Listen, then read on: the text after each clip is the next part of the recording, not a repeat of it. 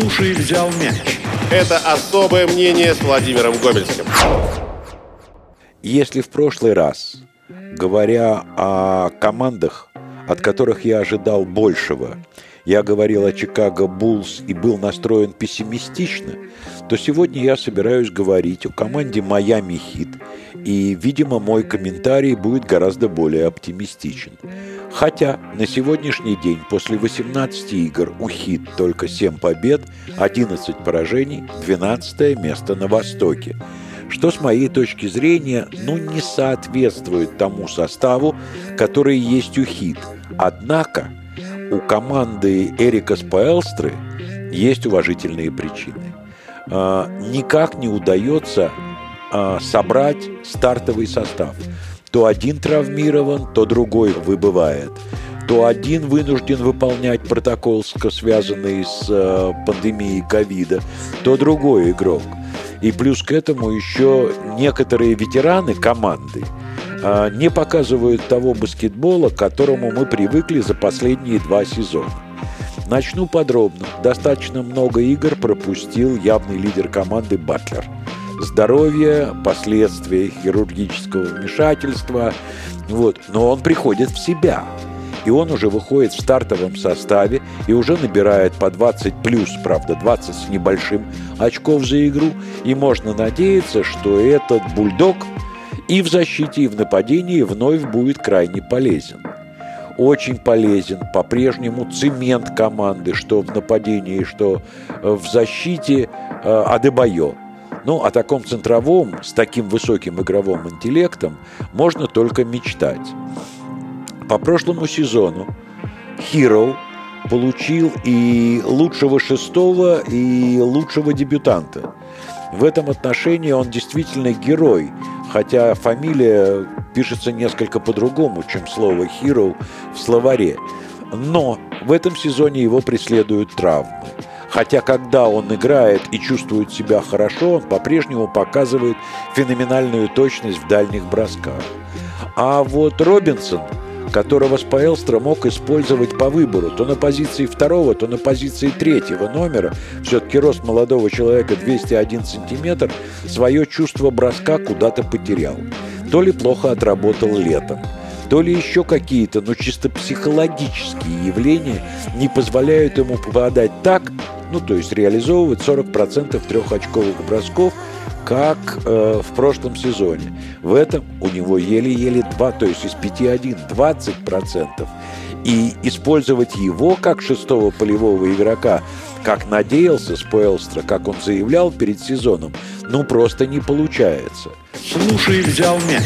Это особое мнение с Владимиром Гомельским. Ну а сейчас отвлечемся на несколько секунд для того, чтобы поблагодарить наших партнеров, компанию Winline за поддержку проекта «Взял мяч» и нашего подкаста «Особое мнение». Winline любит баскетбол так же, как и мы, и помогает нам создавать контент каждый день и целый день. Ссылку на приложение Winline, в котором удобно следить за всеми матчами Евролиги и НБА, вы легко найдете в нашем телеграм-канале. А теперь продолжим. Слушай, взял мяч. Это особое мнение с Владимиром Гомельским. А, мне кажется, что кризис, связанный с большим количеством игр, пропущенных игроками стартового состава, вот в первые 18 матчей подходит к концу. И чем больше стартовый состав, стартеры как игроки будут играть друг с другом вместе, тем лучше будет получаться. Я не говорю, что Спаэлстер гениальный тренер, но он тренер добротный, очень разнообразный и очень опытный. И у него над головой, кстати говоря, что редко для Национальной баскетбольной ассоциации Дамоклов меч не висит. Его-то э, не уволят, не выгонят с работы в одночасье. Скорее всего, вот этот свой контракт Эрик доработает до конца. А если будет чувствовать в себе эту уверенность, то состав по именам позволяет ему играть в позиционном нападении весьма разнообразно. Ведь то, что Батлер с Адебайо могут меняться местами, ну кто еще таких игроков-то во всей лиге всего трое, которые с позиции легкого форварда, это я про Батлера, может встать спиной к кольцу и обыграть практически любого опекуна. То же самое Адебайо может уйти в поле, раздать передачу. У него средний бросок с линии штрафного просто замечательный. И у обоих игроков однозначно вырастет средняя результативность за матч. Ну и, конечно, возможность забивать, во-первых, атаковать, выполнять более 35 попыток трехочковых бросков за игру. С таким подбором снайперов вполне реально. И довести процент реализации, ну хотя бы до уровня прошлого года, до 36, ну там почти 37 процентов, это будет достаточно, чтобы попасть на волну победную – с тем, чтобы подниматься вверх по турнирной таблице. Там не так все э, ну, стабильно. Э, если мы не берем первые две команды Востока, Celtics и Бакс, тут, пожалуй, все понятно, они посильнее.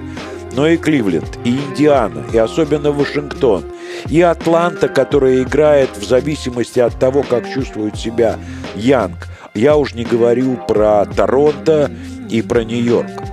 То есть Майами по силам при нормальной середине сезона и хорошем его окончании, это про регулярку, войти в плей-офф на чистую и даже побороться, несмотря на невозможность занять первое или второе место в конференции, даже побороться за выход в полуфинал.